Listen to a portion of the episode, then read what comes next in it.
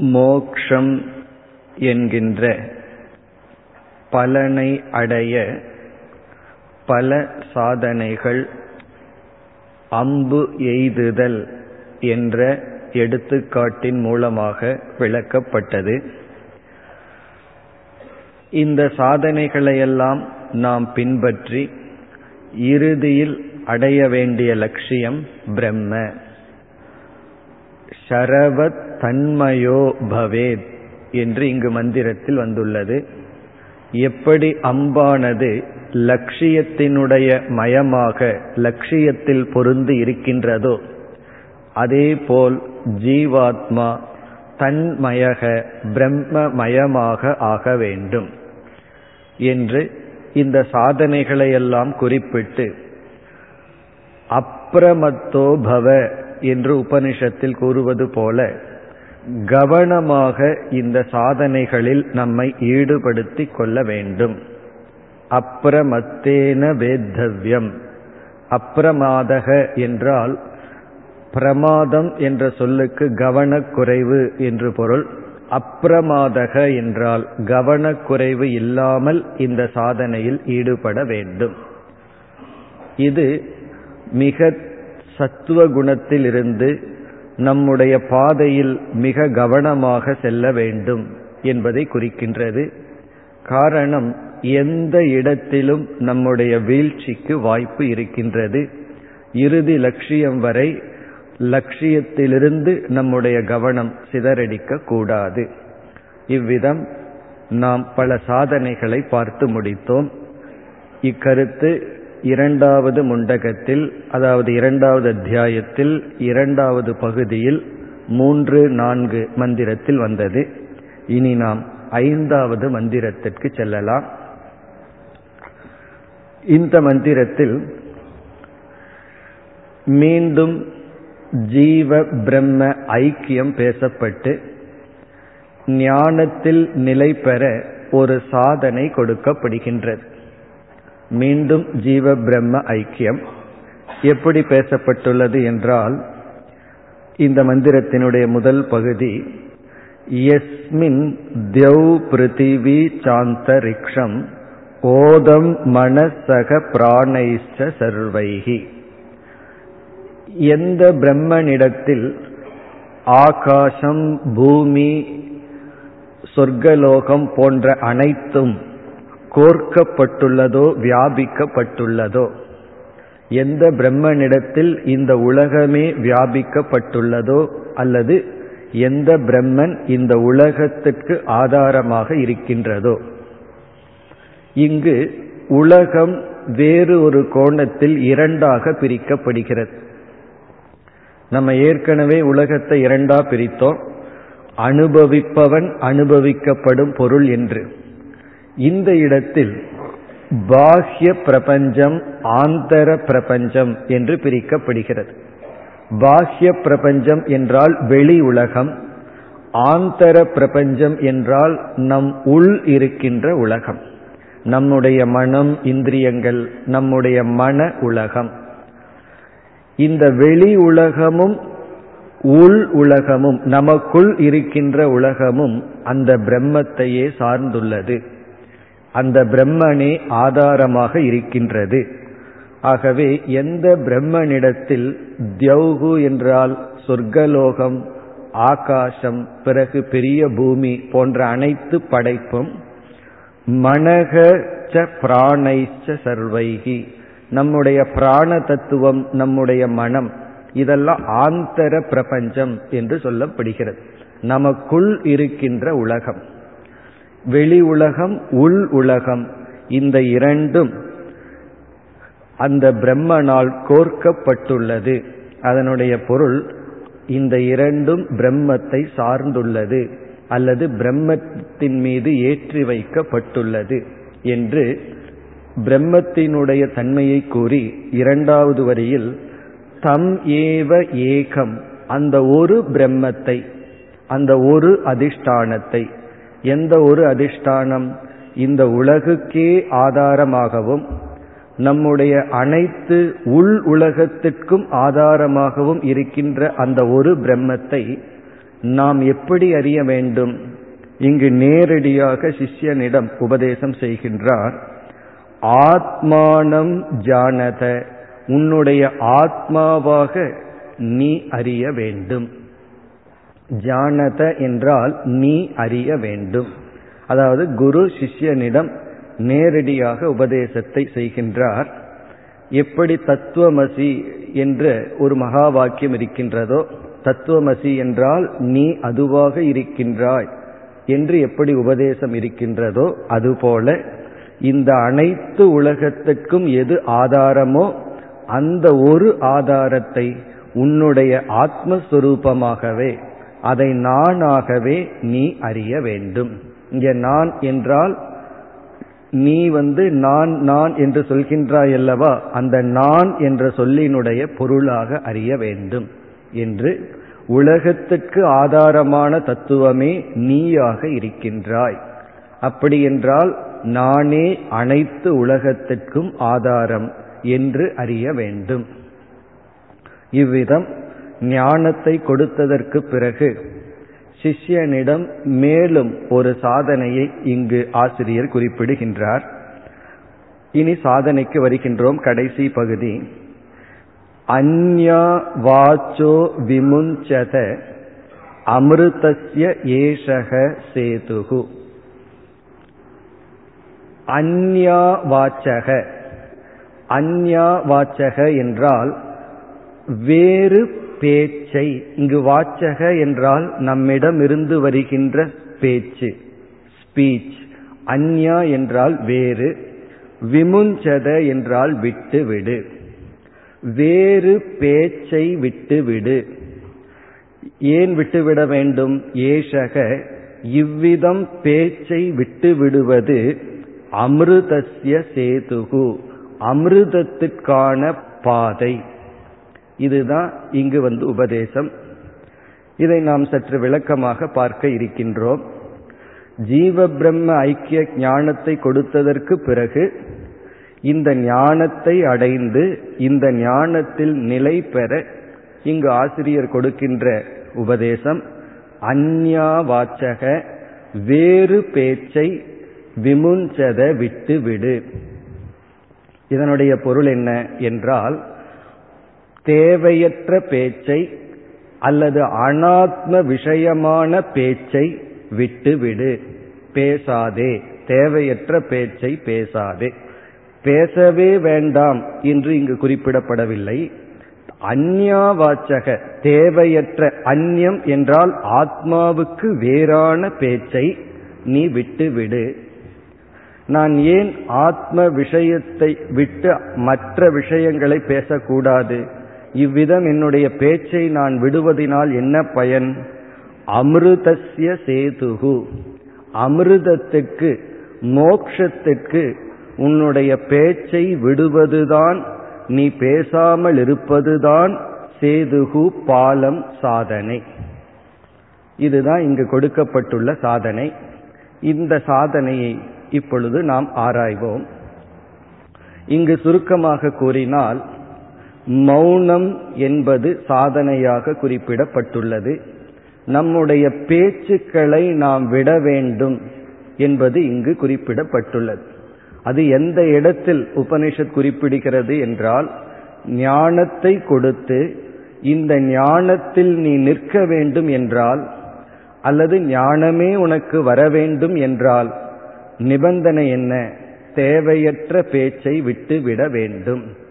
பேச்சையே விடு என்று சொல்லவில்லை. அந்யா வாச்சக.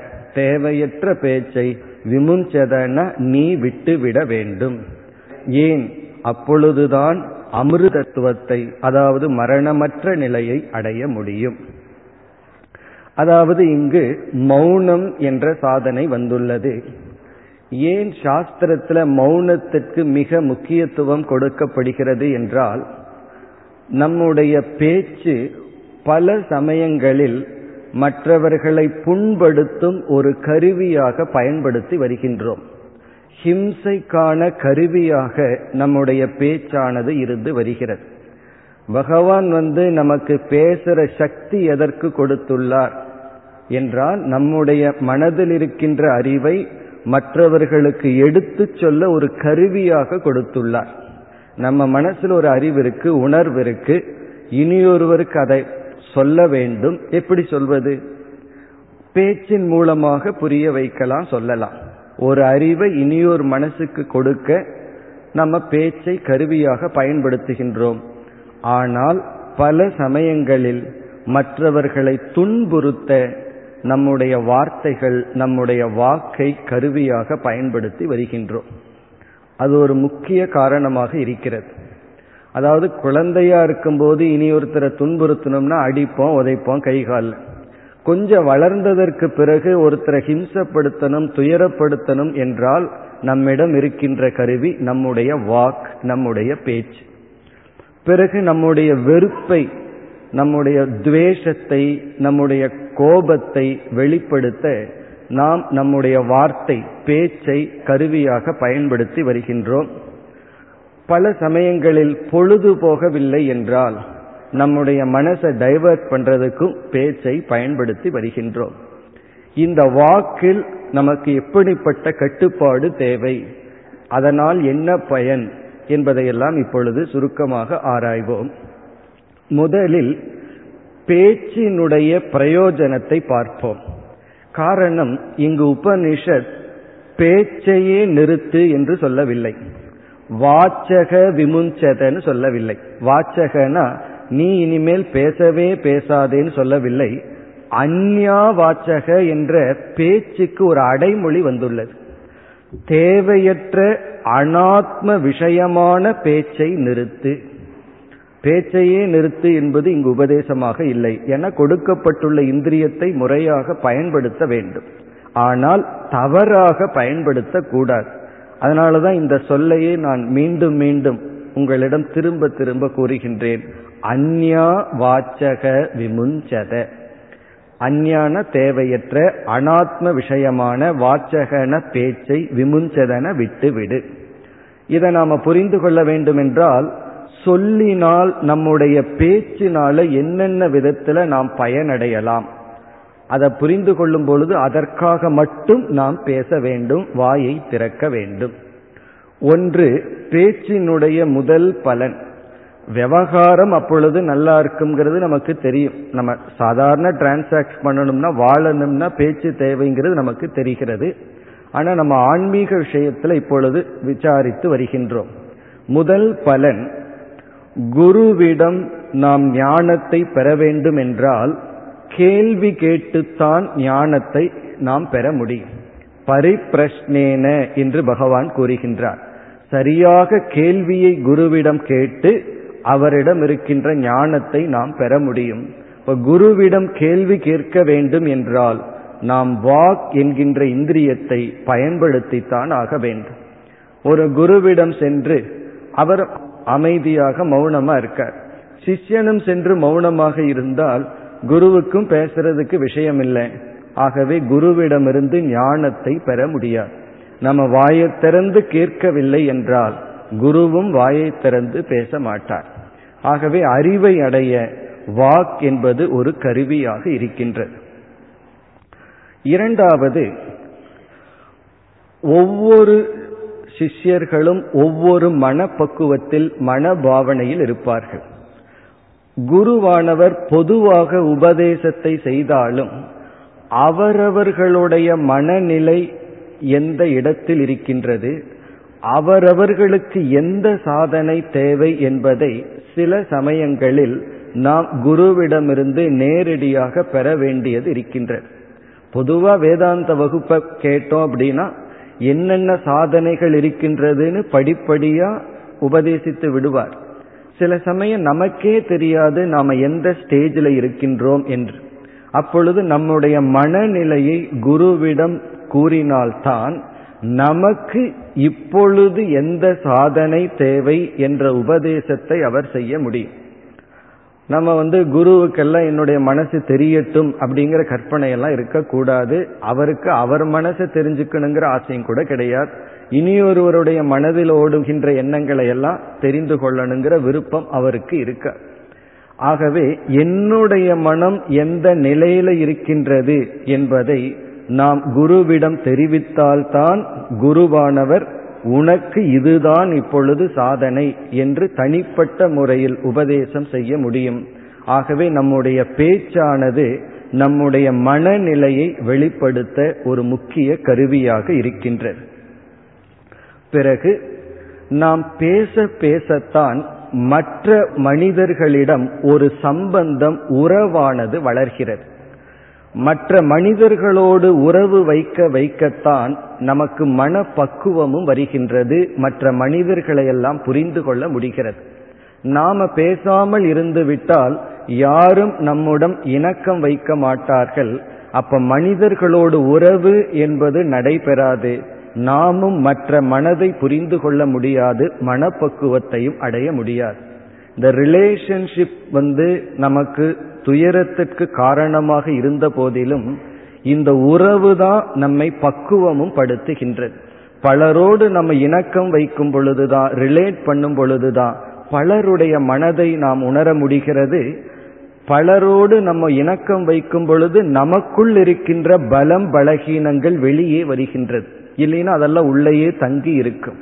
ஆகவே உறவுகளை நாம் நிலைநாட்ட வேண்டும் என்றால் பேச்சானது மிக மிக அவசியம் ஆகின்றது சம்பந்தத்தை நாம் உருவாக்க பேச்சை தவிர வேறு மார்க்கம் நமக்கு இல்லை. பிறகு சில சமயங்களில் நம்முடைய மனதில் இருக்கின்ற பாரங்களை பேச்சின் மூலமாக மற்றவர்களிடம் பகிர்ந்து கொள்வதன் மூலமாகத்தான் நாம் அதை நீக்க முடியும். இவ்விதம் பேச்சு என்கின்ற ஒரு சக்தி பகவான் நமக்கு கொடுத்திருப்பது பல நன்மைக்கு பயனாக உள்ளது அல்லது பல விதத்தில் நமக்கு நன்மையாக இருக்கின்றது. குருவிடம் கேள்வியை கேட்க பிறகு நம்முடைய மனநிலையை எடுத்துச் சொல்ல மற்ற உறவுகளையெல்லாம் சத் சங்கங்களையெல்லாம் நாம் உருவாக்க நம்முடைய மனதை பகிர்ந்து கொள்ள இந்த பேச்சு என்பது இன்றியமையாத ஒரு சாதனை.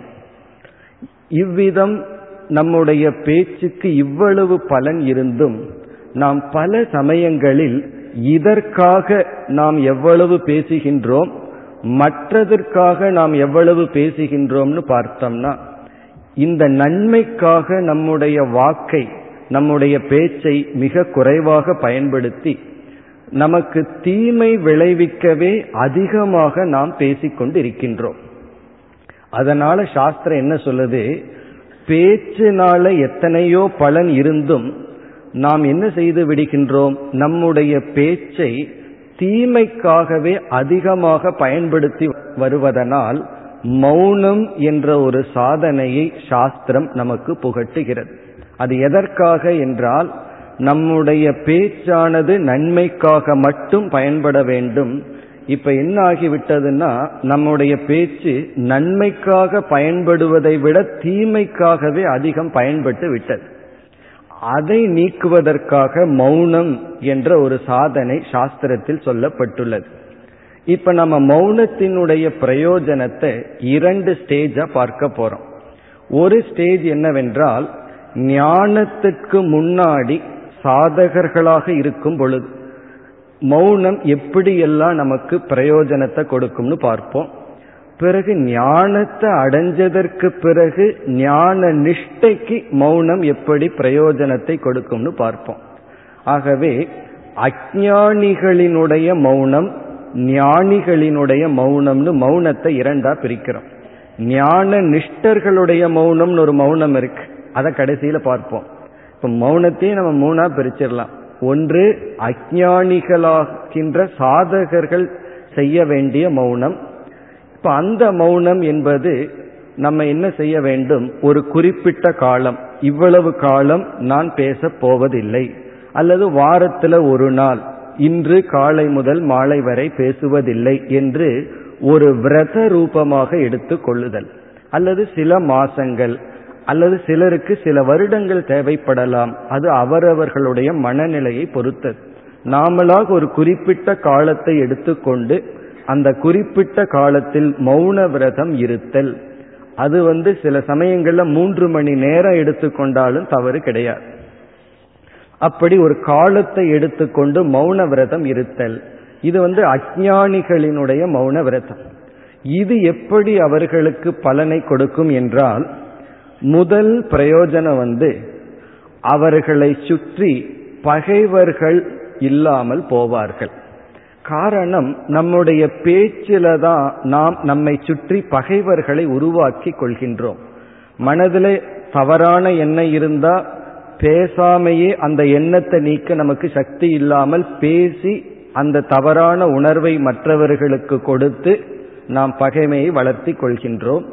சில சமயங்கள்ல மனதுல நல்ல எண்ணம் இருக்கும் பேசுற விதத்துல தவறு செய்து பகைவர்களை உருவாக்கி கொள்கின்றோம்.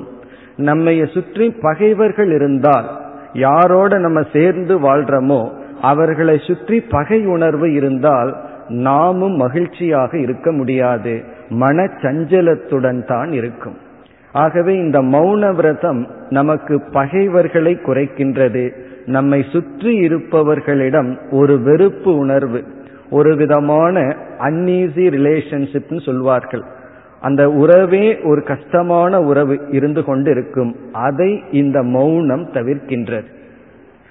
பிறகு இரண்டாவது நாம் எப்பொழுது மௌனத்தில் இருக்கின்றோமோ அன்று மனம் நன்கு குவியும். பேசுற நாள்ல தியானம் பண்றதுக்கும் மௌனம் இருக்கிற நாள்ல தியானம் பண்றதுக்கும் ஒரு வேற்றுமையை பார்க்கலாம். பேசிக்கொண்டிருக்கின்ற நாள்ல ஒரு கேசட்டை கேட்கறதுக்கும் ஒரு வகுப்பை கேட்கறதுக்கும் மௌனம் இருந்துட்டு வகுப்பை கேட்கறதுக்கும் வேற்றுமையை நாம் உணரலாம். காரணம் அன்று மனம் நன்கு ஒருமுகப்பட்டு இருக்கும். அதுக்கு ஒரு முக்கிய காரணம் என்னவென்றால் நாம பேச்சை நிறுத்தும் பொழுதே மக்கள் நம்மிடமும் பேச்சை நிறுத்தி விடுகிறார்கள். அப்ப நம்ம பேசாத பொழுது யாரும் நம்மிடமும் பேசுவதில்லை. காரணம் என்ன? அதனாலதான் வாயும் காது சேர்ந்து போகும். பேச வராதவர்களுக்கு காதும் கேட்காது. அதனுடைய அர்த்தம் என்னன்னா நம்ம பேசலினா யாரும் நம்மிடமும் பேச மாட்டார்கள். அப்பொழுது நம்முடைய மனம் எந்த விதமான பாதிப்புக்கும் உட்படாமல் மன ஒருமுகப்பாட்டுக்கு இந்த மௌனம் பலனாக இருக்கும் இது வந்து சாஸ்திரம் கேட்கிறது அல்லது ஜபம் போன்ற சாதனைகளுக்கெல்லாம் மௌனம் மிக மிக பலனை கொடுக்கும். நமக்கு ஜபம் நன்கு கைகூட வேண்டும் என்றால் மௌனம் இருந்துட்டு ஜபம் செய்து பார்த்தால் மனமானது நன்கு கைகூடும். ஆகவே அஜான காலத்திலும் நம்ம ஞானத்தை அடையிறதுக்கு முன்னாடியே மௌனம் என்ற பயிற்சியின் மூலமாக பகைவர்களை நாம் நீக்குகின்றோம் பகைமையை குறைக்கின்றோம் மனதை ஒருமுகப்படுத்துகின்றோம். பிறகு அதைவிட முக்கிய பலன் நம்ம பேச்சை குறைத்து அல்லது பேசாமல் மௌனமாக இருக்கின்ற நேரத்தில் நமக்கு நம்முடைய மனம் மட்டும்தான் இருக்கு. ஆகவே நம்முடைய மனதில் இருக்கின்ற குறைகளெல்லாம் நமக்கு தெரிய ஆரம்பிக்கும். சுவ தோஷம். நம்முடைய தோஷமே நமக்கு தெரிய ஆரம்பிக்கும். அதனாலதான் பலர் பேசாம இருந்தா என்ன நான் கண்டுகொள்ளுவேன்னு பேசுகின்றார்கள். அதுவே ஒரு மைண்ட் டைவர்ஷன் பேசாம இருந்துட்டா நான் யாருன்னு எனக்கு தெரிஞ்சிருன்னு ஒரு பயத்துல பேச ஆரம்பிப்பார்கள். அல்லது கேட்க ஆரம்பிப்பார்கள். எதையாவது கேட்டுட்டு இருக்கணும் எதையாவது பேசிக்கொண்டு இருக்கு ஒருவர் வந்து வீட்டில் யாரும் இல்லையா? அப்பொழுது டெலிவிஷனை சத்தமா போட்டு அவர் கிச்சன்ல வேலை செய்து கொண்டிருந்தார்கள். டெலிவிஷனையும் அவங்க பார்க்கல. ஏன் இவ்விதம் செய்கிறீர்கள்னு கேட்டா பேச்சுக்கு யாருமே இல்லை. அட்லீஸ்ட் யாராவது பேசிட்டு இருந்தா மனசுக்கு நல்லா இருக்கும். அதை பார்க்கிறோமோ இல்லையோ ஏதோ சத்தம் கேட்டுட்டு இருக்கணும். இந்த அளவுக்கு மைண்ட் அடிக்ஷன் யாருகிட்டையாவது நான் பேசணும் யாராவது பேசுறத கேட்டுட்டு இருக்கணும். காரணம் என்ன? அப்படியே இருந்தா என்னுடைய மனசு எனக்கு தெரிய ஆரம்பிக்கின்றது அப்படின்னு ஒரு பயம். உண்மையிலேயே அது தெரிய வேண்டும். மௌனத்துல தான் நாம் நம்முடன் அறிமுகம் ஆகின்றோம். இவ்விதம் மௌன விரதமானது மனதை ஒருமுகப்படுத்த பகைவர்களை குறைக்க பிறகு நம்முடைய குறைகளை காட்டிக் கொடுக்க மிக மிக உகந்த சாதனை. நம்ம பேசுறதுனால எத்தனையோ பிரயோஜனம் இருந்து ஏன் சாஸ்திரம் பேசக்கூடாதுன்னு சொல்கிறதுனா இந்த பலனுக்காக மட்டும் நம்ம பார்த்தோம் சில பிரயோஜனம். பேசுறதுனால எவ்வளவு பலன் இருக்குன்னு பார்த்தோம். அதற்காக மட்டும் நம்ம வாக்கை பயன்படுத்தாமல் நமக்கு அழிவுக்கே நாம் பயன்படுத்துகின்ற காரணத்தினால் மௌனம் என்ற விரதம் சொல்லப்பட்டிருக்கின்றது. இனி சிலர் ஞானத்தை அடைந்ததற்கு பிறகும் ஞானத்தில் நிலை பெற மௌனத்தை எடுத்துக் கொள்கின்றார்கள். உண்மையில் இந்த இடத்துல அதுதான் பேசப்பட்டுள்ளது. மௌனம் சொன்னா காஷ்ட மௌனம் சொல்லப்படும் முழுமையாகவே பேசாமல் இருத்தல். ஆனா இந்த இடத்துல உபனிஷத் அப்படிப்பட்டவர்களுக்கு மௌனத்தை உபதேசிக்கவில்லை. பேச்சை விட்டுவிடு என்று சொல்லவில்லை.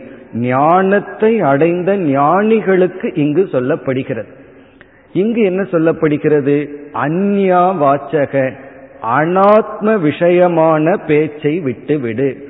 தேவையற்ற பேச்சை விட்டுவிடு. பேச்சு என்பது உன்னுடைய விவகாரத்திற்கும் அல்லது நன்மைக்காக மட்டும் இருக்கட்டும் என்று இங்கு உபதேசம். இப்ப இங்கு ஞானிக்கு எப்படி மௌனம் பயன்படும்? அதாவது மௌனம்ங்கிற சாதனைய அஜானி பின்பற்றினா ஒரு விதமா அது பிரயோஜனத்தை கொடுக்கும். அதே மௌனத்தை ஞானி பின்பற்றும் பொழுது வேறு விதத்தில் அந்த மௌனம் அவர்களுக்கு பயனை கொடுக்கும்.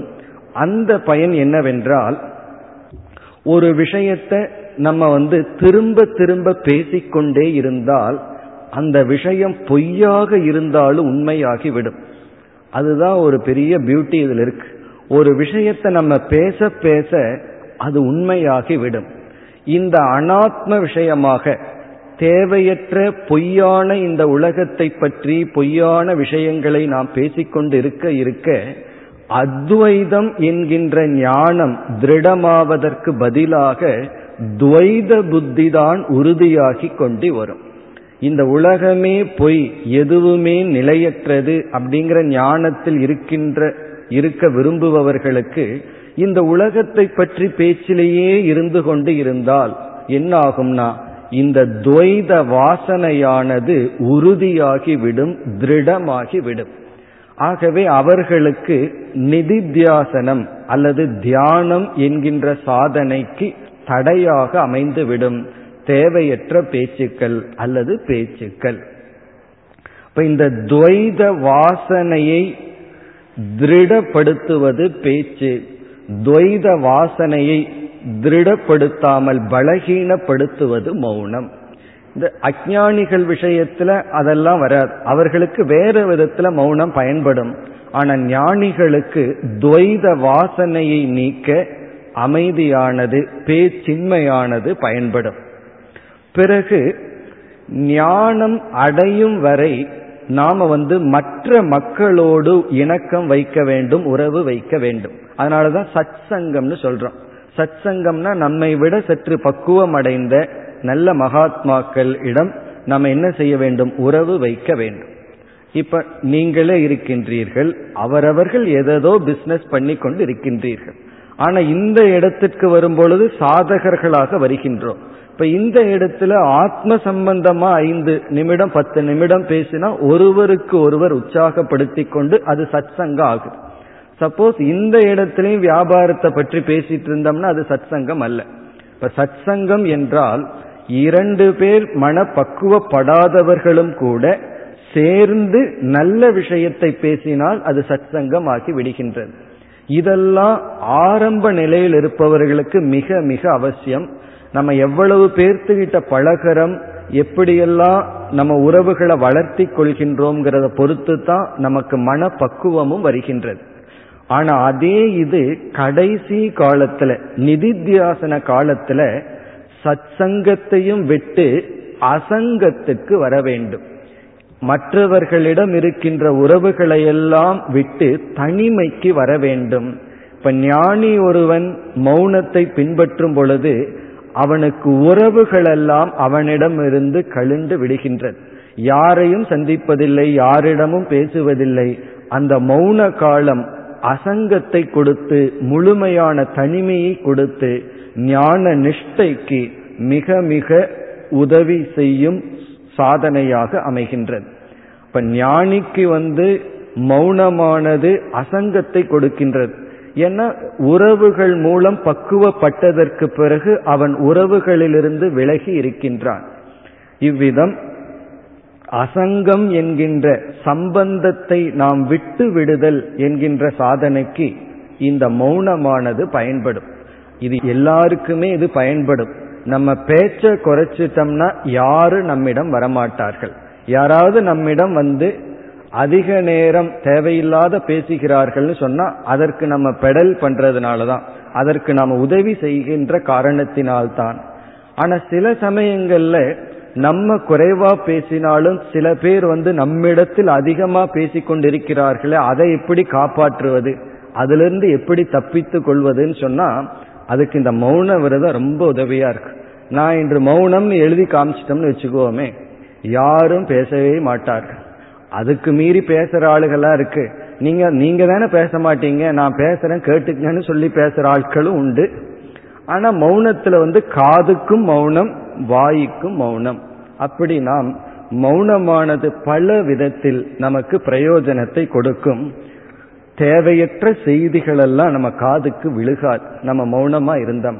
இந்த தேவையற்ற செய்திகள் போய்தான் நம்முடைய மனதை சஞ்சலப்படுத்தும்.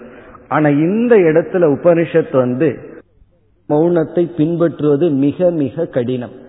ஒன்னா பேசாமையே இருந்துடலாம் அல்லது பேசிக்கொண்டே இருக்கலாம். தேவையான அளவு பேசுவது மிக மிக கடினம். ஒன்றா ஒரு நாள் வந்து சாப்பிடலைன்னு விரதம் இருந்துடலாம் அல்லது வந்து அதிகமா சாப்பிட்றலாம் பாதி வயிறு சாப்பிட்றது மிக மிக கடினம். அது எப்பொழுதுனா நமக்கு முன்னாடி இருக்கிற உணவு சுவையா இருக்கும் பொழுது. அதாவது இன்னும் சாப்பிடலாங்கிற எண்ணத்துல நம்ம வந்து சாப்பாட்டை நிறுத்துவதுங்கிறது மிக மிக கடினம். அப்படி இந்த இடத்துல உபனிஷத் கடினமான மௌன விரதத்தை கொடுக்கின்றது. அதாவது பேசவே வேண்டான்னு சொல்லவில்லை பேசிக்கொண்டிருன்னு சொல்லவில்லை. அந்யா வாச்சா தேவையற்ற அனாத்ம விஷயமான பேச்சை மட்டும் விட்டு விடு சிம்பிள் விவகாரத்துக்கு பேசிட்டு உபதேசத்திற்கு நீ பேசலாம். நல்ல விஷயத்தை பேசலாம். தேவையற்ற விஷயத்தை அந்த பேச்சை விட்டு விடு என்று இப்ப ஆரம்பத்துல முழு மௌனத்தை பின்பற்றி மனம் பக்குவம் அடைந்ததற்கு பிறகு நம்ம அடுத்த மௌனத்தை பின்பற்றணும். ஒவ்வொரு வார்த்தையும் நம்மிடம் இருந்து வரும் பொழுது அது ஸ்லிப் ஆகி வரக்கூடாது. நம்ம கிட்ட அனுமதி கேட்டுட்டு தான் வரணும் நம்மெல்லாம் நம்ம ஆபீஸ்ல எழுதி வைக்கிறோம்ல உத்தரவுடன் உள்ளே வரவும் உத்தரவின்றி உள்ளே வர வேண்டாம்னு எழுதுறோம். ஆனா நம்ம வாக்கு நம்ம உத்தரவை கேட்டுட்டா வெளியே போகுது. நம்முடைய ஒவ்வொரு சொல்லும் அனுமதி கேட்டதற்கு பிறகுதான் வர வேண்டும். இதையெல்லாம் ஆரம்பத்திலேயே எதிர்பார்க்க கூடாது மிக மிக கடினம். ஓரளவுக்கு சாதனையெல்லாம் செய்து ஞானம் வந்ததற்கு பிறகு இந்த மௌனத்தை பின்பற்றுவது சுலபமாக இருக்கும். ஆகவே இங்கு வந்து தேவையற்ற அனாத்ம விஷயமான வெறுப்பை தூண்டும் மற்றவர்களை புண்படுத்தும் சொற்களை பயன்படுத்தக்கூடாது. அதாவது நம்ம வந்து ஆன்மீகத்தில் எவ்வளவு தூரம் முன்னேறி இருக்கிறோம்ங்கிறதுக்கு ஒரு ஸ்கேல் வேண்டும் அல்லவா அளவுகோல். அது வந்து நம்முடைய பேச்சு. நம்ம எவ்வளவு பேசுறோம் எதை பேசுகின்றோம் எப்படி பேசுகின்றோம் இதுதான் அளவுகோல். அதை வச்சு நம்மையே நாம் அளந்து கொள்ளலாம். இப்ப இந்த இடத்துல தேவையற்ற அனாத்ம விஷயமான பேச்சை விட்டு விட வேண்டும். ஏஷக அமிர்தசிய சேதுகு. இது மோக்ஷத்துக்கான மார்க்கம் என்று. இங்கு யாருக்கு இந்த உபதேசம் என்றால் ஞானத்தையும் அடைந்தவர்களுக்கு ஞானத்துல நிஷ்டை அடைய விரும்புபவர்களுக்கு ஞான நிஷ்டையில் இருப்பவர் இருக்க விரும்புபவர்களுக்கு பேச்சில் மீண்டும் கவனத்தை செலுத்து. முன்ன ஒரு காலத்துல நீ மௌனமா இருந்திருப்பேன். அதெல்லாம் ஒரு காலம். இப்பொழுது நீ உன்னுடைய வாக் என்கின்ற இந்திரியத்தை விவகாரத்திற்கும் அதாவது நம்முடைய டிரான்சாக்சனுக்கு பயன்படுத்தணும். பிறகு உன்னை உயர்த்தி கொள்ள மட்டும் இது பயன்பட வேண்டும். தேவையற்ற பேச்சை நீ நிறுத்த வேண்டும். இது ஞானியினுடைய மௌனம். ஞான நிஷ்டர்களுடைய மௌனம் ஒன்று இருக்கு. அது என்னவென்றால் அது அதைவிட கடந்த கடைசி நிலை. அவர்களுடைய மௌனம் என்பது வாய் பேசிவிட்டால் நான் பேசிவிட்டேங்கிற எண்ணம் வந்துடுது வாய் பேசாம இருந்தா நான் மௌனத்தோடு இருக்கிறேன்னு நம்ம நினைக்கிறோம். ஞான நிஷ்டை அடைந்தவர்கள் வாய் பேசினாலும் வாய் பேசாவிட்டாலும் நான் மௌனிதான் என்ற எண்ணத்தில் இருத்தல். அதாவது இந்த வாய் ஏதோ பேசுது வாய் சில சமயம் பேசாம இருக்கு. ஆனா நான் என்றும் பேசுபவன் அல்ல. எனக்கு வாயும் இல்லை சப்தமும் இல்லை என்று கடந்த நிலை. அதாவது சப்தத்திலும் அசப்தத்திலும் அமைதியாக இருத்தல். குகையிலும் ரயில்வே ஸ்டேஷன்லயும் ஒரே மனநிலை இருக்குன்னு வைத்துக் கொள்வோமே. அது ஞான நிஷ்டை. அதனாலதான் நான் ரயில்வே ஸ்டேஷன்ல உட்கார்ந்துருக்கேன். எனக்கு குகையும் ஸ்டேஷனும் ஒண்ணுதான் சொல்லக்கூடாது. அதெல்லாம் ஆரம்ப நிலையில வேறுபாடு தான் ஆனா கடைசி நிலையில பேசிக்கொண்டிருக்கும் பொழுதே நான் பேசாதவன் என்கின்ற ஞானத்தில் நிலைத்திருத்தல் இதெல்லாம் புராணத்துல கதைகள் மூலமா படிச்சிருக்கோம். வியாச பகவான் நன்கு உணவை அறிந்துவிட்டு நதி கரை முன் இருந்து சொன்னாரா நான் விரதம் இருப்பது உண்மையானால் எனக்கு நீர் வழி விடட்டும் சொன்னாரா நீர் வழி விட்டுடுதான். எப்பொழுது சொன்னாரா வயிறு நிறைய சாப்பிட்டு. இதெல்லாம் என்ன தத்துவத்தில் அந்த கதை சொல்லப்படுகிறதுனா அவர் உணவை உட்கொள்ளும் பொழுது நான் உட்கொள்கின்றேன் என்று நினைக்காமல் இந்த உடல் வெளியிருக்கின்ற ஒரு பொருளை உட்கொள்கிறது என்ற ஞான நிஷ்டையில் இருந்தால் பிறகு மௌனம் அமௌனம் இரண்டையும் கடந்ததாகின்றோம். பிருகதாரண்யக்க உபனிஷத்துல மௌனம் ச அமௌனம் ச நிர்வித்ய மௌனத்தையும் அமௌனத்தையும் கடந்து என்று சொல்லப்பட்டுள்ளது. அது வந்து ஞான நிஷ்டை இறுதி நிலை. அந்த இறுதி நிலையெல்லாம் நம்ம ஆரம்பத்தில் நினைத்து கொண்டு இருக்கக்கூடாது. நம்ம அஜானிகளா இருந்தா மௌனத்தை பின்பற்றினா ஒரு பலன். ஞானம் ஆனதற்கு பிறகும் இங்கு சொல்லப்பட்ட விதத்தில் மௌனத்தை பின்பற்ற வேண்டும். அதனுடைய பலன் என்ன? அமிர்தத்துவம். கடைசி மௌனத்திற்கு இந்த மௌனமே சாதனை. இனி அடுத்த மந்திரத்திற்கு செல்லலாம். ஐந்தாவது மந்திரத்தில் நம்ம ஜீவ பிரம்ம ஐக்கிய ஞானத்தை பார்த்தோம். பிறகு வந்து மௌனம் என்கின்ற சாதனையை பார்த்தோம். இனி ஆறாவது மந்திரம். இங்கு நிதித்தியாசனம் என்கின்ற ஒரு சாதனை கொடுக்கப்பட்டுள்ளது. நிதித்தியாசனம் என்றால் ஞானத்துக்கு பிறகு செய்யப்படும் தியானம். எப்படி ஞானத்துக்கு பிறகு நாம் மௌனத்தை அனுஷ்டிக்கின்றோமோ அதே போல ஞானத்திற்கு பிறகு செய்யப்படுகின்ற தியானத்திற்கு நிதித்தியாசனம் என்று பெயர். இப்ப இந்த மந்திரமானது அராயிவ ரதநாபோ சம்ஹதா எத்திர நாட்யக என்று ஆரம்பிக்கின்றது. அதாவது அந்த பரபிரம்ம தத்துவம் என்னுடைய மனதில் இருந்து கொண்டு மனதில் உள்ள அனைத்து எண்ணங்களையும் பிரகாசப்படுத்தி கொண்டிருக்கின்றது. மேலும் ஞானம்தான் இங்கு குறிப்பிடப்படுகிறது. எந்த ஒரு அறிவு ஏற்கனவே சொல்லப்பட்டதோ அதே அறிவு மீண்டும் குறிப்பிடப்பட்டு மனதில் தோன்றுகின்ற விதவிதமான எண்ணங்களை ஒரு சுரூபமான ஒரே ஒரு அறிவு பிரகாசப்படுத்தி கொண்டிருக்கின்றது. எண்ணங்கள் தான் விதவிதமாக இருக்கின்றது ஆனால் அறிவு ஒன்றாக இருக்கின்றது என்று கூறி ஓம் இத்தேவம் தியாயத ஆத்மானம். உன்னுடைய ஆத்மாவை ஓம் என்கின்ற சொல்லின் மூலமாக தியானம் செய் என்று இங்கு ஓம் என்கின்ற ஓங்கார தத்துவம் அறிமுகப்படுத்தப்படுகிறது. இந்த ஓங்கார தத்துவம் தியானத்துக்கு பொருளாக இங்கு அறிமுகப்படுத்தப்படுகிறது. நாம் விதவிதமான தியானத்தை மேற்கொள்ளலாம். இந்த தியானத்தினுடைய வேறுபாடு எதை தியானிக்கின்றோம் என்பதை பொறுத்து இருக்கின்றது. இப்ப இறைவனுக்கு ஒரு பெயரை கொடுத்து ஒரு உருவத்தை கொடுத்து தியானித்தால் அது ஒரு விதமான தியானம். இங்கு சொல்லப்படுகின்ற தியானம் இறைவனுக்கு ஒரு குணமோ ஒரு பெயரோ ஒரு உருவமோ கொடுக்கப்படவில்லை. இறைவனுடைய தன்மை சொரூபம் இங்கு எடுத்துக்கொள்ளப்படுகிறது அந்த சொரூபத்தை காட்டுகின்ற சொல் ஓம் என்கின்ற சொல். நம்முடைய சாஸ்திரத்துல ஓம் என்கின்ற அந்த ஓம்காரத்துக்கு மிக முக்கியத்துவம் கொடுக்கப்படுகிறது. இந்த ஓம்ங்கிற சொல் உண்மையில் இறைவனுக்குரிய பெயர். இப்ப நமக்கு ஒவ்வொருத்தருக்கும் ஒரு பெயர் வச்சிருக்கோம். எல்லாருக்கும் ஒரு பெயர் இருக்கின்றது. அப்ப கடவுளுக்கும் ஒரு பெயர் சூட்டணும் அல்லவா? வேதமானது இறைவனுக்கு சூட்டிய பெயர் ஓம் என்கின்ற பெயர். அதனாலதான் ஓம்காரத்திற்கு பிரணவம் என்ற ஒரு பெயர் இருக்கிறது. பிரணவம் என்றால் மிக பொருத்தமான பெயர் அர்த்தம். பிரணவக அப்படின்னு சொன்னா மிக பொருத்தமான பெயர். அதாவது ஓம்ங்கிறது இறைவனுக்கு புகட்டிய அல்லது கொடுக்கப்பட்ட பொருத்தமான பெயர். அது எப்படி என்றால் ஒரு சொல் வந்து ஒரு பொருளைத்தான் குறிக்க வேண்டும். அந்த சொல் அந்த பொருளுக்கு எதிரான பொருளை குறிக்காது. அன்புங்கிற சொல் அன்புங்கிற உணர்வைத்தான் குறிக்கும். அன்புங்கிற சொல் அன்புங்கிற உணர்வையும் வெறுப்புங்கிற உணர்வையும் சேர்ந்தாப்புல குறிக்காது. அது எதிர்ச்சொல்லாக மாறிவிடும். ஆனா இந்த ஓம்ங்கிற ஒரு சொல்லானது இறைவனுடைய சகுணத்தன்மையையும் நிர்குணத்தன்மையையும் குறிக்கின்றது.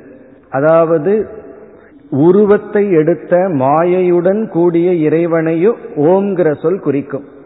பிறகு ஓம் என்ற சொல் குணமற்ற நிர்குண தத்துவத்தையும் குறிக்கும். இந்த ஒரு சொல் வந்து சகுண நிர்குண பிரம்மத்தை குறிப்பதனால் மாயையுடன் கூடிய பிரம்மத்தையும் மாயையற்ற பிரம்மத்தையும் குறிப்பதனால் ஓம்ங்கிற சொல்லானது இறைவனுக்கு உகந்த பெயர். அந்த ஓம்ங்கிற சொல்லை எடுத்துக்கொண்டு இந்த ஓம்ங்கிற சொல் வந்து ஒரு உபனிஷத்துல விசாரம் செய்யப்பட்டு அகாரம் ஆ என்ற சொல்லும் உ என்ற எழுத்தும் இம் என்ற எழுத்தினுடைய சேர்க்கை ஓமாக இருந்தாலும் இந்த சப்தத்துக்கெல்லாம் ஆதாரம் அசப்தம் சைலன்ஸ் அமாத்திரை என்று அறிமுகப்படுத்தப்பட்டு சப்தங்கள் என்பது இந்த உலகம் சப்தத்துக்கு ஆதாரம் சைலன்ஸ் என்று சொல்லப்படுகிறது. அதுவும் உண்மைதான். இப்பொழுது நான் பேசிக் கொண்டிருக்கின்றேன் என்றால் நான் வந்து சப்தத்தை உருவாக்கி கொண்டிருக்கின்றேன். அதே சமயத்தில் நீங்கள் அனைவரும் சேர்ந்து சப்தம் செய்தீர்கள் வைத்துக் கொள்வோம். இந்த சப்தம் ஒரு விதமான பிரயோஜனத்தையும் கொடுக்காது. இப்போ ஒரு சப்தம் வர வேண்டும் என்றால் அந்த சப்தத்துக்கு அசப்தந்தான் ஆதாரமாக இருந்தாக வேண்டும். அதனாலதான் ஆசிரியர் கிளாஸ் எடுக்கிறதுக்கு முன்னாடி சைலன்ஸ் சைலன்ஸ்னு கத்துவார்கள். சைலன்ஸ் சைலன்ஸ் சொல்லிட்டு இவங்க சப்தத்தை உருவாக்க ஆரம்பிப்பார்கள். இதனுடைய அர்த்தம் என்னன்னா சப்தம் வர வேண்டும் என்றால் எனக்கு சைலன்ஸ் வேணும்னு அர்த்தம். சைலன்ஸிலிருந்து தான் நான் சப்தத்தை உருவாக்க முடியும். அமைதியிலிருந்து தான் சப்தம் வரும். ஓங்காரம் அமைதி ரூபமாகவும் சப்த ரூபமாகவும் இருக்கின்றது. அப்படிப்பட்ட ஓம்காரத்தை ஆத்மாவாக தியாயத.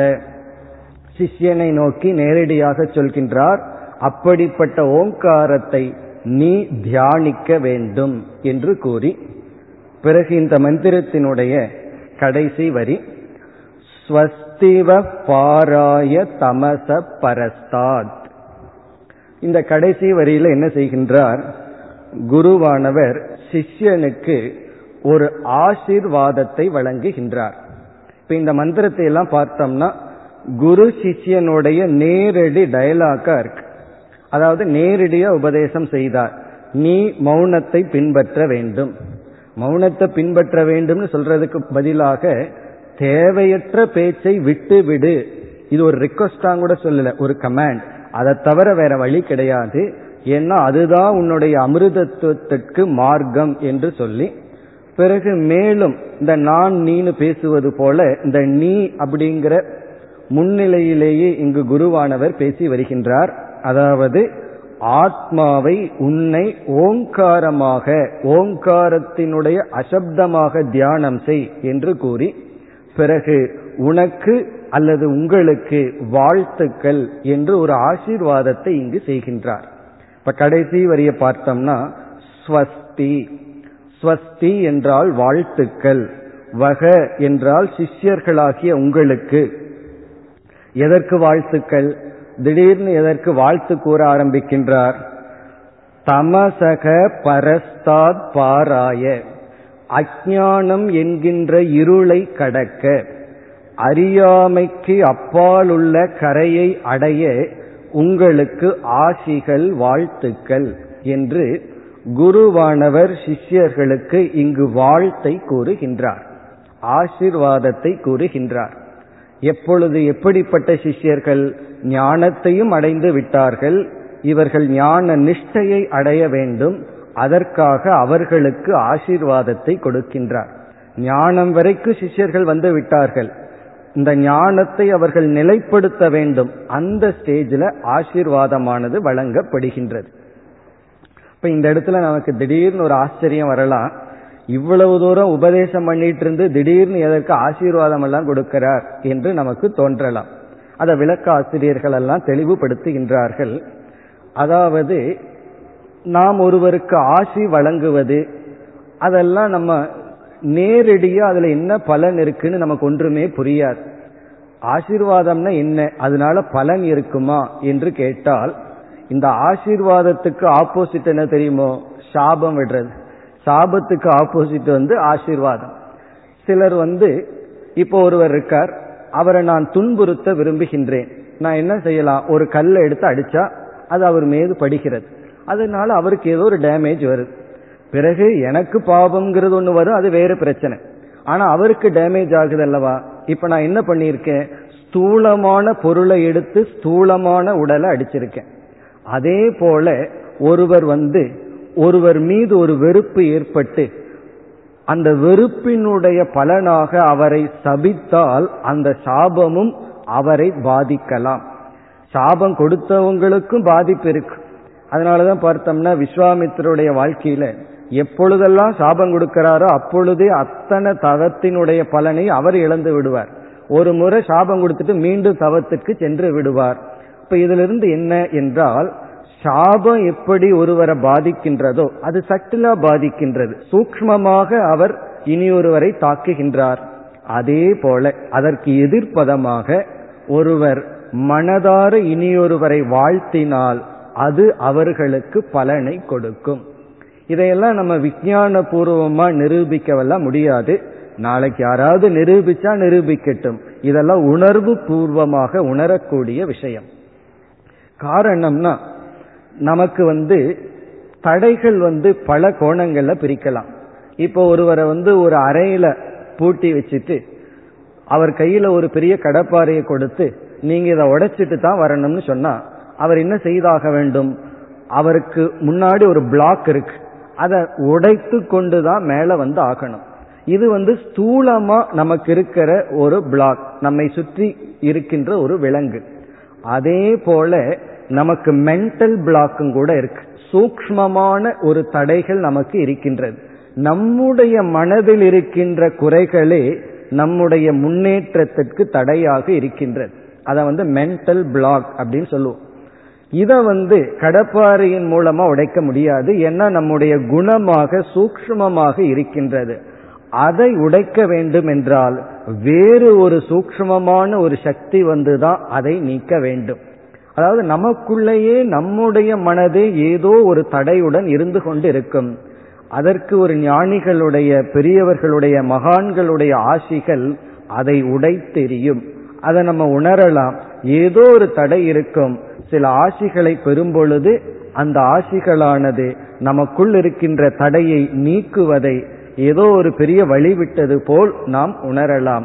ஆகவே இங்கு வந்து சிஷ்யன் வந்து ஞானத்துக்கு வந்த பிறகும் அவனுடைய மனதிற்குள் ஏதோ ஒரு தடையை பார்த்து கொண்டிருக்கின்றான். அவனாலேயே அதை தாண்டி வர முடியவில்லை. விரும்புகின்றான் தாண்ட முடியவில்லை. அப்பொழுது குருவானவர் மனதார ஆசீர்வதிக்கின்றார். உங்களுக்கு வாழ்த்துக்கள். அஜானம் என்கின்ற இந்த கரையை கடந்து செல்ல அஜானத்திற்கு அப்பால் உள்ள கரையை நீங்கள் அடைய என்னுடைய ஸ்வஸ்தி என்னுடைய வாழ்த்துக்கள். இந்த வாழ்த்துக்கள் எதற்கு என்றால் அவர்களுக்குள் இருக்கின்ற தடையிலிருந்து அவர்கள் வெளியே வர. இப்ப சூக்மமான சட்டில் பிளாக் வந்து சட்டில் மீன்ஸ் அதாவது பெரியவர்களுடைய ஆசியின் மூலமாகத்தான் நீக்க முடியும். அப்படி என்றால் எவ்வளவு ரூபா கொடுத்து இந்த ஆசீர்வாதத்தை வாங்கலான்னு உடனே நமக்கு தோணும். ஏன்னா எல்லாத்தையும் நமக்கு மனசுல எவ்வளவு ரூபா கொடுக்கலாம் எவ்வளவு கொடுத்து இதை வாங்கலாங்கிற புத்தி தான் இருக்கும். இந்த ஆசீர்வாதம் குரு செய்யறதும் கூட குருவினுடைய சாய்ஸ்ல கிடையாது. அது அவருக்குள் இயற்கையாக வர வேண்டும். பிறகு அந்த ஆசீர்வாதத்தை நம்ம எப்படி வாங்குவது? ஒரு மகானிடமிருந்து மனதார அவர் நம்மை வாழ்த்த வைக்க வேண்டும் என்றால் அதை எப்படி அந்த வாழ்த்தை கொண்டு வருவதுன்னா அதுவும் குரு கையில் இல்லை சிஷ்யனுடைய கையில தான் இருக்கு. சிஷ்யன் தன்னுடைய பணிவின் மூலமாக பக்தியின் மூலமாக சேவையின் மூலமாக தியாகத்தின் மூலமாக குருவினுடைய மனதில் ஆசிர்வதிக்க வேண்டும்ங்கிற உணர்வை தூண்ட வேண்டும். அப்ப எதை கொடுத்து குருவிடமிருந்து ஆசீர்வாதத்தை வாங்க வேண்டும்? பணிவை கொடுத்து ஆசீர்வாதத்தை வாங்க வேண்டும். இதெல்லாம் தான் பணம். எதை கொடுத்தா குருவிடமிருந்து நமக்கு ஆசீர்வாதம் கிடைக்கும்? ஒன்று பணிவு. அடுத்தது பக்தி. நம்முடைய பக்தி தான் குரு பக்தி தான் அல்லது ஈஸ்வரனுடைய ஈஸ்வரனிடம் இருக்கின்ற பக்தி தான் அவர்களை நம் மீது ஒரு வாழ்த்து செய்ய வைக்கும். அவர்களுக்குள் நம்மை வாழ்த்த வேண்டும் என்ற உணர்வை தோண்டும். அதற்கு பிறகு தியாகம். சுயநலத்தோட ஒரு சிஷ்யன் குருவிடம் வந்தா அந்த சிஷ்யனுக்கு வாழ்த்த வேண்டும் என்று குருவுக்கு தோன்றாது. அவன் ஏதாவது ஒரு தியாகம் செய்து கொண்டு வந்திருக்க வேண்டும். அந்த தியாகத்தை பார்க்கும் பொழுது குருவுக்கு தன்னை அறியாமல் அவனை வாழ்த்த வேண்டும் என்ற உணர்வு ஏற்படும். பிறகு வந்து சேவை. இந்த சேவை சர்வீஸ் அதெல்லாம் பண்ணணும்னா அந்த அகங்காரம் முற்றிலும் இழந்திருக்க வேண்டும். பிறகு சரணாகதி. இப்படிப்பட்ட பாவனையை சிஷ்யன் கொண்டு இதை குருவுக்கு கொடுத்து குருவிடமிருந்து மனதார ஒரு ஆசியை சிஷ்யன் பெற வேண்டும். அப்படி சிஷ்யன் பெற்றுவிட்டால் அந்த சிஷ்யனுடைய மனதில் இருக்கின்ற தடைகள் உண்மையிலேயே வெளியே இருக்கிற தடைகள் எல்லாம் சுலபமா உடைச்சிட்டு வந்துடலாம். ஆனா நம்முடைய மனதில் இருக்கிற சில பிளாக் இருக்கு. அதை உடைத்து கொண்டு வருவது மிக மிக கடினம். துரியோதனனுடைய மனதில் பொறாமைங்கிறத உடைக்கவே முடியவில்லை. அவன் ஒரு இடத்துல மிக தெளிவாக மகாபாரதத்தில் கூறுகின்றான் ஜானாமி தர்மம் நச்சமே பிரவருத்திகி ஜானாமி அதர்மம் நச்சமே நிவத்திகி மிக தெளிவாக கூறுகின்றான் எனக்கு தர்மம் எது என்று தெளிவாக தெரியும். ஆனால் அதில் என்னால் பிரவர்த்திக்க முடியவில்லை. ஜானாமி அதர்மம் அதர்மம்ங்கிறது எனக்கு என்னன்னு தெரியும். ஆனால் ந நிவத்திகி அதிலிருந்து என்னால் விலக முடியவில்லை. அது ஏதோ அவனுடைய பாபம் அவனுடைய வளர்ப்பு முறை. என்ன ஆகிவிட்டதுன்னா அவனுடைய அந்த மென்டல் பிளாக் பாண்டவர்களுக்கு விட்டு கொடுக்கலாம். அவங்க சந்தோஷத்தை பார்த்து நான் சந்தோஷம் அடையலாம் என்ற மனநிலையை அவனால் அடைய முடியவில்லை. பகவான் ஆசீர்வாதம் பண்றதுக்கு தயாரா இருக்கார். பகவான் கிருஷ்ணர் துரியோதனங்கிட்ட கெஞ்சி பார்க்கிறார். உனக்கு நான் ஆசீர்வாதம் பண்ற தயாரா இருக்கேன். அதற்கான மனநிலையை அடை. ஆனா அவனுக்குள்ள பணிவு வரவில்லை பக்தி வரவில்லை தியாகம் வரவில்லை. ஆகவே அவனால் அதை உடைத்து கொண்டு வர முடியவில்லை. இவ்விதம் சிஷ்யர்களுடைய மனதில் இருக்கின்ற பிளாக் பிளாக்னு சொன்னா எத்தனையோ சில குணங்கள். சிலருக்கு வெறுப்பு என்பது உள்ள போயிருக்கும் அதை நீக்கவே முடியாது. சிலருக்கு வந்து ஹர்ட் சில விதமான பெயின் உள்ள போயிருக்கும் அதை தாண்டி வர முடியாமல் இருக்கும். ஏதாவது ஒரு நிகழ்ச்சிகள் அனுபவங்கள் அவர்களுக்குள்ள ஒரு பெரிய ஊண்ட் ஒரு பெரிய புண்ணு ஆயிருக்கும். அதை தாண்டி வர இயலாமல் இருக்கும். அப்பொழுது இந்த ஆசீர்வாதம் தான் அவர்களை தாண்டி வர உதவி செய்யும். இப்ப இந்த இடத்துல சிஷ்யனுக்கு வந்து எது பெரிய தடையா இருக்கும்? அதாவது ஞான நிஷ்டைக்கு எது தடையா இருக்கும் என்றால் முதல் தடை சாஸ்திரம் சொல்வது துவைத வாசனா. அவனுக்குள் இருக்கின்ற துவைத சம்ஸ்காரங்களே தடையாக இருக்கும். இப்ப அந்த இருமை என்கின்ற அந்த சம்ஸ்காரம்ங்கிற ஒரு பெரிய தடையிலிருந்து நீங்க இவன் ஆசீர்வாதத்தை நாடி இருக்கின்றான் அல்லது குருவானவர் ஆசீர்வாதத்தை செய்கின்றார். இரண்டாவது தடை என்ன என்றால் ஒரு சிஷ்யன் வந்து நட்பண்புகளையெல்லாம் அடைந்து கொண்டு வரும் பொழுது ஜபத்தினாலேயே ஒரு மகிழ்ச்சி வரும் ஒரு ஆனந்தம் கிடைக்கும் வைராகியத்தினாலேயே ஒரு சந்தோஷம் கிடைக்கும் மகிழ்ச்சி கிடைக்கும். மனதை வந்து அமைதிப்படுத்தி தியாகம் செய்வதனால் அல்லது மற்றவர்களுக்கு சேவை செய்வதனால் மனதுல சந்தோஷம் அதிகரிச்சுட்டே இருக்கும் இந்த சிஷ்யனுக்கு பெரிய தடை மோட்சத்துக்கு வருபவர்களுக்கு இது பெரிய தடை என்னவென்றால் இந்த மகிழ்ச்சியிலேயே பலர் நின்று விடுவார்கள். இந்த சந்தோஷத்தையும் கடந்து வர வேண்டும். முதல்ல வந்து நாமளே வைத்து கொள்ள வேண்டும்ங்கிற ஒரு புத்தி அதுல சந்தோஷம். யாருக்கும் கொடுக்காம வச்சு சாப்பிட்ட ஒரு சந்தோஷம். அதை கடந்து மற்றவர்களுக்கு கொடுப்பதனால் ஒரு மகிழ்ச்சி. அது இதை விட நூறு மடங்கு மகிழ்ச்சி. நம்முடைய உணவை தியாகம் செய்துட்டு மற்றவங்களுக்கு கொடுத்து மற்றவங்களுக்கு கொடுக்கிறோங்கிற எண்ணத்துல வர்ற சந்தோஷம் இருக்கே அது பன்மடங்கு. சாஸ்திரம் சொல்லுது நீ அதையும் கடந்து செல்ல வேண்டும். காரணம் என்ன? நான் கொடுக்கின்றேங்கிற அகங்காரம் இருக்கே அதையும் நீ துறந்தாக வேண்டும். நான் துறந்துள்ளேங்கிறதையும் நீ துறந்தாக வேண்டும். அதுதான் பெரிய இறுதி பிளாக் கடைசி தடை அதுதான். இந்த பாம்பு விளையாட்டுல கடைசியில தொண்ணூத்தி நம்பர்ல ஒரு பெரிய பாம்பு உட்கார்ந்துட்டு இருக்கும் அதே போல பெரிய பாம்பு என்ன தெரியுமோ? தர்மத்தினால வர்ற சுகத்தை தியாகம் செய்தல். அதற்காக இங்கு சிஷ்யனுக்கு குரு ஆசீர்வாதத்தை செய்கின்றார். உனக்கு எவ்வளவோ தடைகளை எல்லாம் நீ கடந்து விட்டாய். இறுதியில தர்மமே உனக்கு தடையாக இருக்கின்றது. அதையும் நீ நீக்கி வர ஸ்வஸ்தி என்னுடைய ஆசிகள் என்று நிதித்தியாசனம்ங்கிற சாதனையை கூறி குருவானவர் ஆசியுடன் முடிக்கின்றார். இனி அடுத்த மந்திரங்களில் வேறு கருத்துக்கு வருகின்றார். நாளை பார்ப்போம்.